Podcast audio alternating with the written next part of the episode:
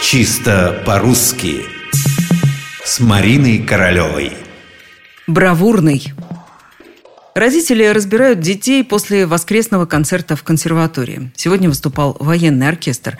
Мальчишки в восторге, шумно, весело, громко, а девочки разочарованные. «Не понравилось?» – спрашивает мама дочку.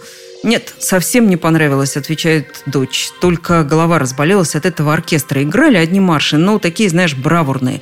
«Наверное, бравурные все-таки», – уточняет мама. «Почему?» – удивляется дочь. «Я думала, бравурные от слова «браво». Права, конечно же, мама. Марши бравурные, то есть бодрые, шумные, оживленные. Так трактует слово «бравурный» толковый словарь иноязычных слов Леонида Крысина. И происходит это слово вовсе не от «браво», а от французского «бравур» – храбрость, отвага, мужество. Но подождите, отбрасывать в сторону слово «браво». С ним-то тоже история интересная. Известное междометие «браво» – то самое восклицание, которое выражает одобрение, восхищение, не связано с храбростью. В итальянском «браво» буквально означает «отлично».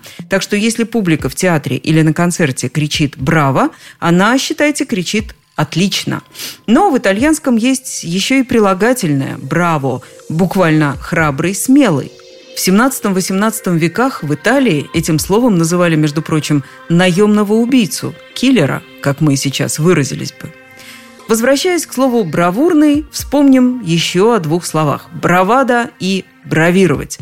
Они из того же гнезда. Бравировать от французского «браве» – хвастливо рисоваться чем-то, «бравада» от французского «бравад» – показная удаль, лихачество. Во французском оба слова произошли от «брав» – храбрый, смелый. Ну вот так все как-то и сошлось к одному корню. Помните только, что русское слово «бравурный» произносится именно так – «бравурный».